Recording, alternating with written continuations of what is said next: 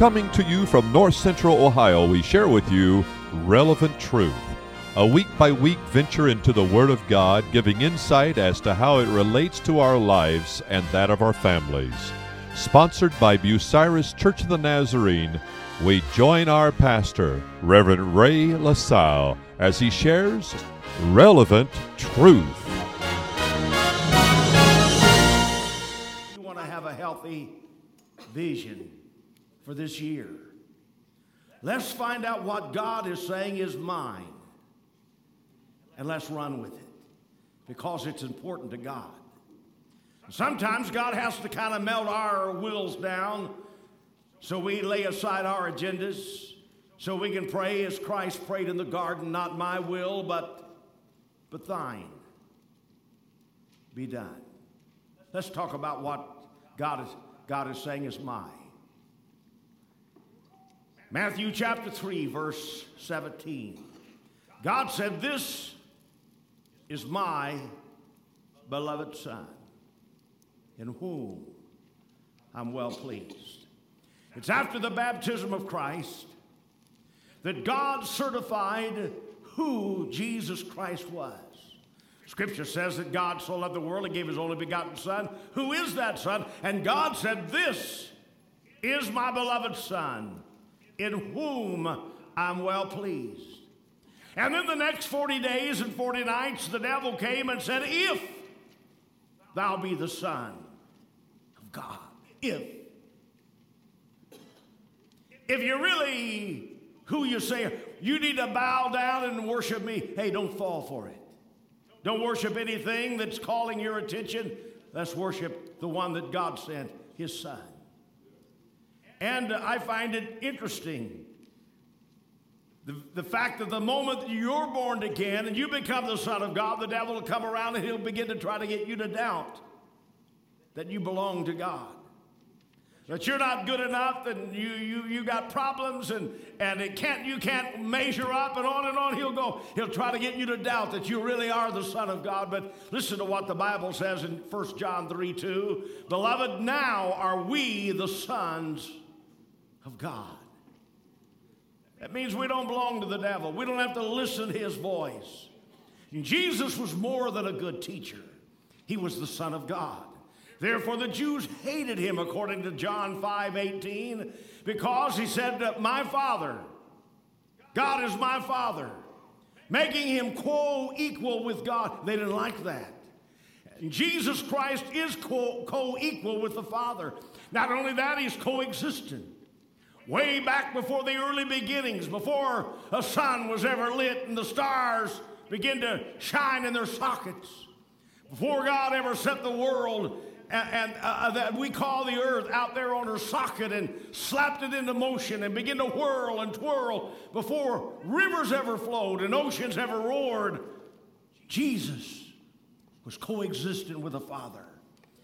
John 1 says in verse 1 In the beginning was the Word, and the Word was with God, and the Word was God. The same was in the beginning with God. All things were made by Him, and without Him, there's nothing that was made. And then verse 14 And the Word was made flesh, thank God, and dwelt among us. The great golden text of the Bible is made up of 25 words.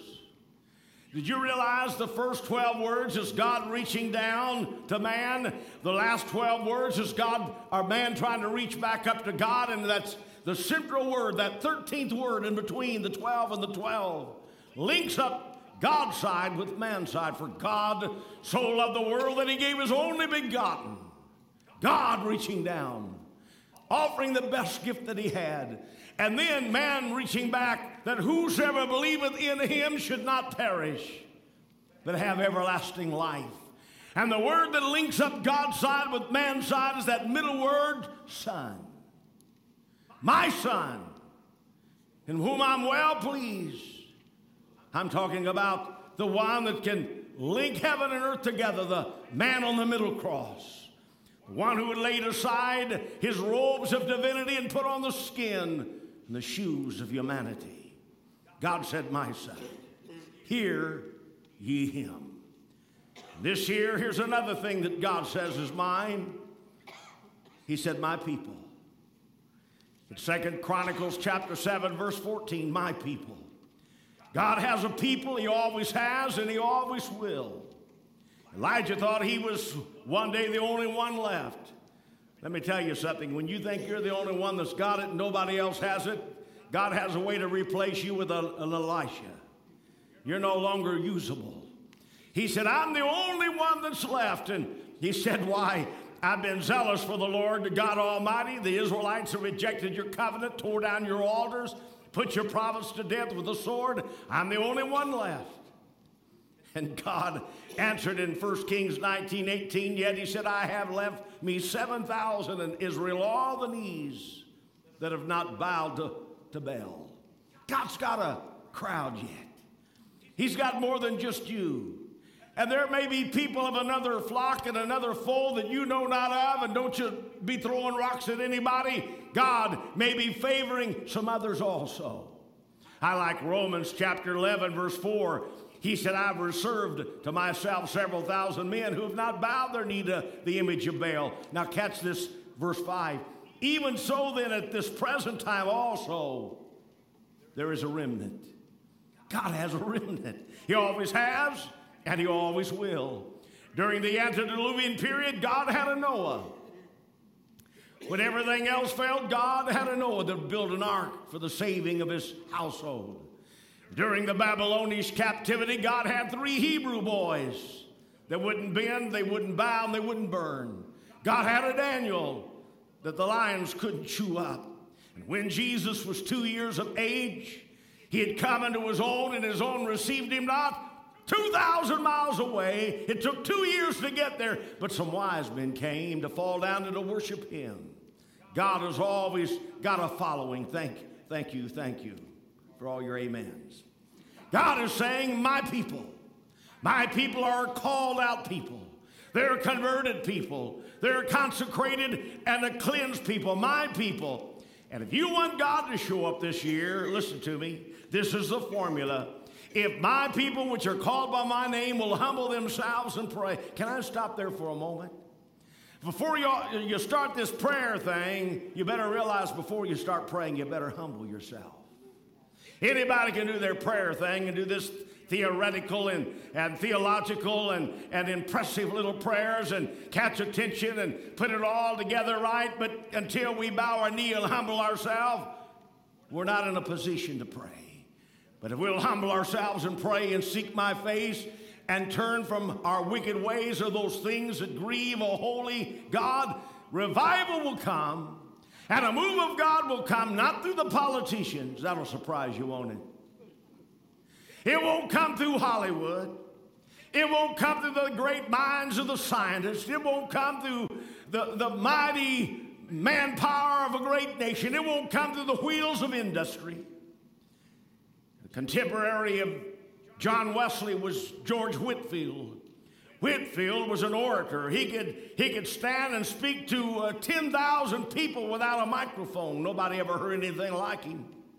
When he came to America, nobody knew who he was. He was from Europe. They brought him into a factory to show him through a factory. And when he walked in, every man in the place fell to their face and began to seek God. There was enough power of God on that man. He was God's man, a godly man. If my people, that's what I'm trying to say, uh, will humble themselves and pray. Belonging to a denomination doesn't make you my people. Merely attending church doesn't make you my people. My people are a humble people. There's no arrogance there. There's no fault finding, judgmental, uh, carrying a little grudge around. My people are a humble people. My people pray. My people are seeking my face and my will, and they're turning from their grievous ways, anything that would offend the holy heart of a great God. Now, here's what God said He will do. If my people will do that, He said, I'll hear from heaven, I'll forgive their sins, and I'll heal their land. I want to tell you something. America needs to hear from heaven. And we've got a lot of sins that need to be forgiven. And we need a great healing in our land. A nation divided against itself shall not stand. And I know some Christians better get on board and get with the unity and quit being a part of the division. Thank you, thank you. My name. my people. And then he mentions my day. Did you know that God has a day? Not your day, it's his day. He said here in Isaiah 58 If thou turn away thy foot from the Sabbath, from doing thy pleasure on my holy day, my day, and call the Sabbath a delight, and the holy of the Lord honorable, and shall honor him, not doing thine own ways, nor finding thine own pleasure, nor speaking thine own words. In the Old Testament was the last day of the week. In the New Testament, we read now after the Sabbath, this is Matthew 28 1. Now, after the Sabbath, as the first day of the week began to dawn, Mary Magdalene and the other Mary came to the tomb. The first day of the week is found in the New Testament exactly in eight different places. The Bible refers to the Lord's Day as a day of rest. I want to talk to you about that for a moment. You need a day of rest. I need a day of rest. And God set the example. He, he worked in the great creation week, He worked six days. And then He took a day of rest. And God has given to man six days to do His business. You got six whole days that you get. You can work, you can play, you can do whatever you want to, but God reserves only one day that we're to come to spend some time with Him. It's a day of rest. Your body needs some rest. You can't keep pushing it forever without it breaking down. You've got to have some rest. Your mind needs some rest. Your nerves need some rest. Your spirit and your soul need to be refreshed. It's a day of rest, but it's also a religious day. We ought to serve God every day, but this is a day set aside to gather and to worship. And the writer of the Hebrews, chapter 10, verse 25, not forsaking the assembling of ourselves together, as the manner of some is, but let us exhort one another, so much the more as we see that day approaching. It's a time of coming together. Now, we on Monday at this place, we have some different things happening. Among those, about every Monday, is a group that come to celebrate re- recovery. They've got hang ups, they've got habits, they've got uh, addictions, and they're coming because they need the support of one another. You know why we hang together around the church? We need the support of each other. We're to be exhorting one another. We're to be encouraging one another because we've got an old devil out here that's trying to throw a lot of temptations and addictions into our life and to get us caught away from spiritual things. May I say, the Lord's Day is not a holiday, it's a holy day. You'd better keep it holy because He said it's my day. Seems rather strange to me that God would give mankind six days to do whatever He needs to do, and then we want to borrow God's day to go see grandma and not show up at the house of God. I'm just talking to you for a moment. Judgment needs to begin at the house of the Lord, and some of us need to start putting God first. God's only asking for 52 days out of the year. And the rest of the 313, you can enjoy whatever you want to do, but don't forsake the assembly. Be there. 2020 vision is a healthy vision. It'll help us to see what's important to God. Now, here's another thing that God says is mine. If my people, which are called by what? My name. All year long, think about that. How you treat the name of the Lord. Better be careful how you use his name. The world uses it in vain. It's the second of the Ten Commandments Thou shalt not take the name of the Lord thy God in vain. Religious huskers are using it for profit. That's why Matthew chapter 7 said, Many will say to me in that day, Lord, Lord, did we not prophesy in thy name? And in thy name did we not cast out devils? And in thy name done many wonderful works? And God's answer in verse 23 And then will I profess unto them, I never knew you, depart from me, ye that work iniquity. I want to just say this. I've been preaching since 1967. In these years, I've tried to never name out another denomination from the pulpit. I've tried to never name any personal names of others in the religious world, and I'm not going to start now. But I want to tell you, there's a lot of hucksters out there that's selling the gospel as some kind of a prosperity thing and some kind of a miracle thing. I want to tell you something. We get away from preaching the blood of Jesus Christ can cover our sins, and we're getting in danger zones. We'd better be his people if we're going to be using his name. For there's no other name given under heaven and earth whereby men can be saved. It's at that name that every knee shall bow and every tongue shall confess. Here's another thing that God says is mine. He said, My house. My house, not your house. I don't care if you're watching by live stream or you'll catch it next week by telecast. God's house. So don't worry about the color of the seats and don't worry about the carpet and don't worry what the preacher is wearing and etc. It's not yours anyhow. It said it's my house. My house shall be called what? A house of prayer. Matthew 21 13. It's chilling to think that God says judgment must begin at the house of God. And if it first begin at us, what shall the end of them be that obey not the gospel of God? 1 Peter 4 17. Can I just say to you that God, first of all, wants you to find a house? It may not be in your notes. You can throw it in there if you want. It's four F's. Did you ever get an F in school? Here's four more. You better find a house storehouse, church house, God's house. You better find a house. These people that's out there floating around and they don't belong anywhere and they don't really get involved in anything, you better find a house. If you want the blessing, the blessings in the house, better find you a house. May I also add, you better finance the house too. It's not the White House, it's God's house. But it doesn't need to be the poor house either. Here's what Malachi said in his book, chapter 3, verse 10 bring you all the tithe. That's one tenth of what your income is.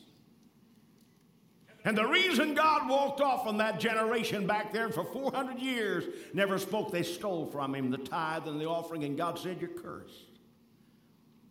What do you do, preacher? I, I do what I'm supposed to. You put your tithe in. I just tell them, take it out before you ever give it to me, and just give me the rest. There's no fuss about it from the main office. Just take it out. The tithe. Bring you all the tithe into the storehouse, storehouse, my house. That there might be meat in my house and prove me now. Only time that God ever said, try him or prove him or test him. The only time.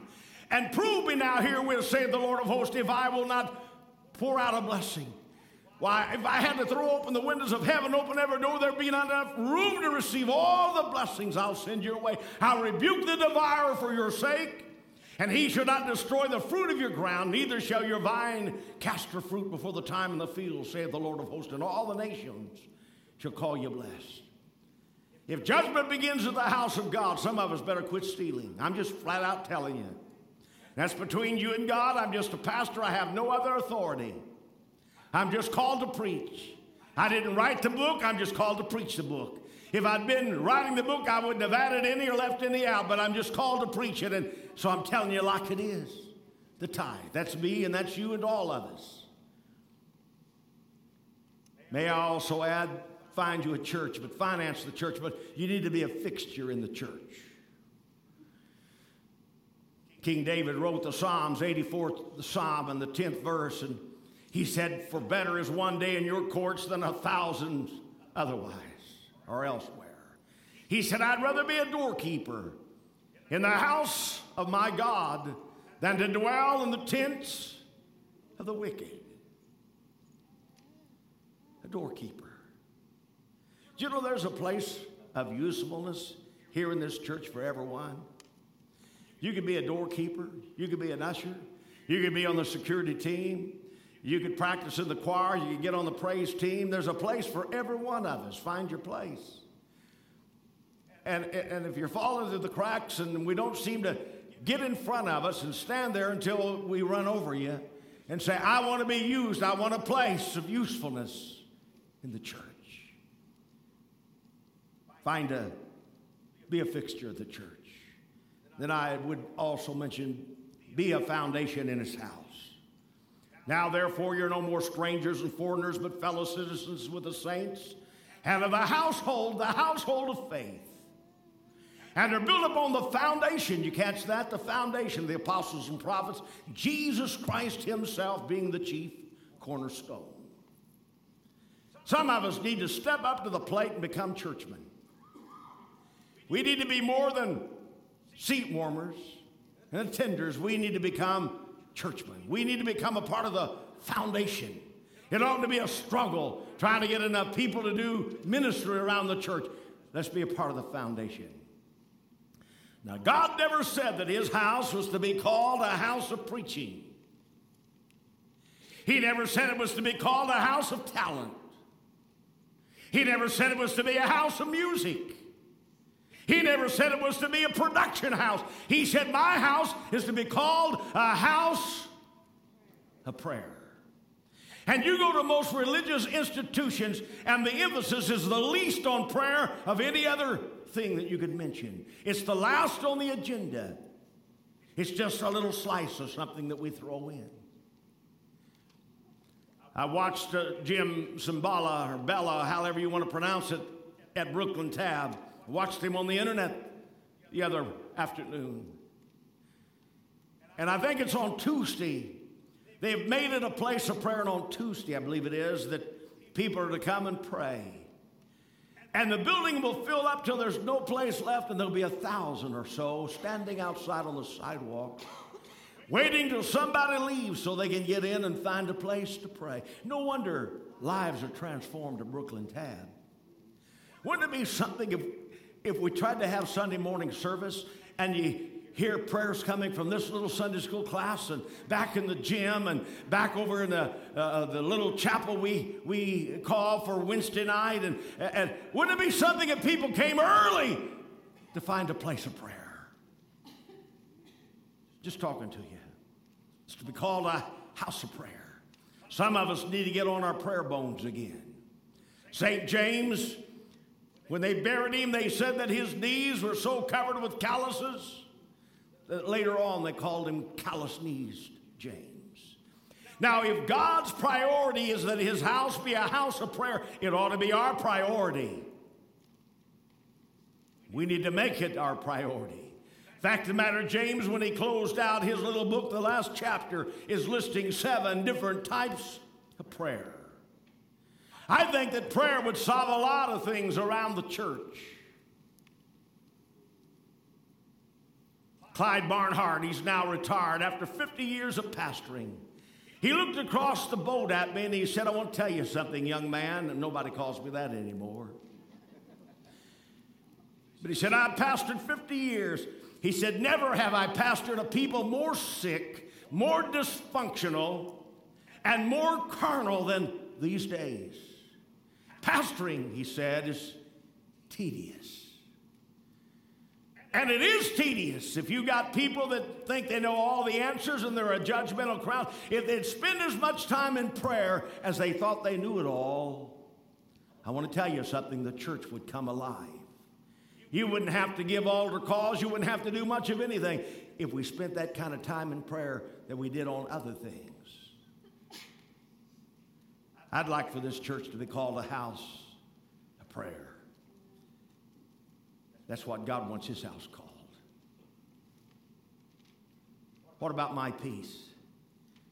God's concerned about his peace.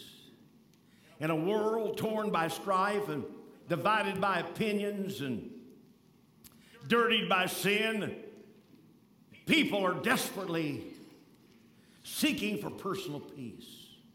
Some of them are looking into a bottle some are jamming a needle into their arm. Others are swallowing pills. Some just pick up a gun. But everybody is looking for peace.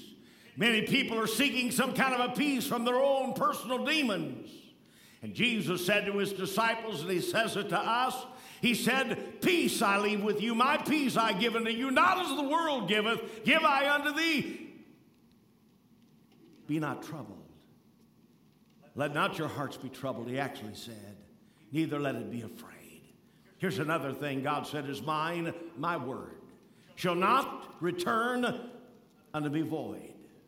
God had the first word, God will have the last word. God has something to say, and that's why the word was made flesh. And, and the word, you get words by letters, and letters make words, and words make sentences, and sentences make paragraphs, and paragraphs are something that needs to be said. And Jesus, the Word, left heaven because he wanted you to hear. He didn't want to leave man in the dark. And so Jesus is the incarnate Word. But that wasn't enough. We have the written Word, it's what we call the inspired Word. All scripture is given by inspiration. It is, is profitable, all of it, for doctrine, for re- rebuke, for correction, for instruction in righteousness. Why? That the man of God might be perfect, thoroughly furnished unto all good works. 2 Timothy 3 16, 17. The reason the Bible has lasted these last 2,000 years is because man couldn't stamp, stamp it out or stomp it out. And the devil couldn't eradicate it because it's God's word. Heaven and earth shall pass away, but my word will not. Only two things that'll last through the eternities that's the Word of God and the souls of men. That's why the Word of God's pretty precious. And I want to tell you something. If you ever get to realizing that every time a baby's born into this world, the spirit and the body, they become a living soul that'll be somewhere, sometime, forever. Long after the undertaker has put the body in the ground, that soul will be somewhere. Either a topless heaven or a bottomless hell. They'll last forever. We'd better get the Word of God to them. It's still the bestseller. More than 50 or more than 5 billion copies have been sold and distributed. It's my roadmap. Thy word has become a lamp unto my feet and a light unto my path. If you want to keep from sinning, it's thy word have I hidden in my heart that I might not sin against God. Moses sat down and he wrote the history books and the law books and the genealogy books. And Psalmist David wrote the, wrote the hymn book. And Malachi, by the time you get to the end of the Old Testament, Malachi gets into your pocketbook, bring you all the time thy word. Let's make this a year of getting back into the Word of God, getting back on our knees and becoming people of prayer, and let's focus on what God holds close to his heart. And lastly, my spirit, my spirit shall not always strive with man. Holy Spirit, when He's come, He'll reprove the world of sin and of righteousness and of judgment to come. The old song said, Pass me not, O gentle Savior, hear my humble cry, while on others thou art calling. Do not pass me by. when Jesus left this earth, He sent the Holy Spirit. And the Spirit of God is that personality that begins to quicken your heart and convicts you and convinces you that you have a need. You want a healthy 2020 vision for this year? You need to see what is important to God. Let's make his house a house of prayer. Let's keep his day. Let's read his word. Let's honor his name. Let's find his peace. Let's believe in his son and let's listen to His Spirit. And we can have a vision, we can see our way through a year that looks a bit troubling the way it's going right now. Father, You've been listening to Relevant Truth, one of the many ministries of Bucyrus Church of the Nazarene with Reverend Ray LaSalle. Join us at one of our regular service times, 9 a.m. or 11 a.m. on Sundays. You can also find us on the web at bucyrusnazarene.org. We're located just south of Bucyrus, Ohio on State Route 4. BNC, a place for you.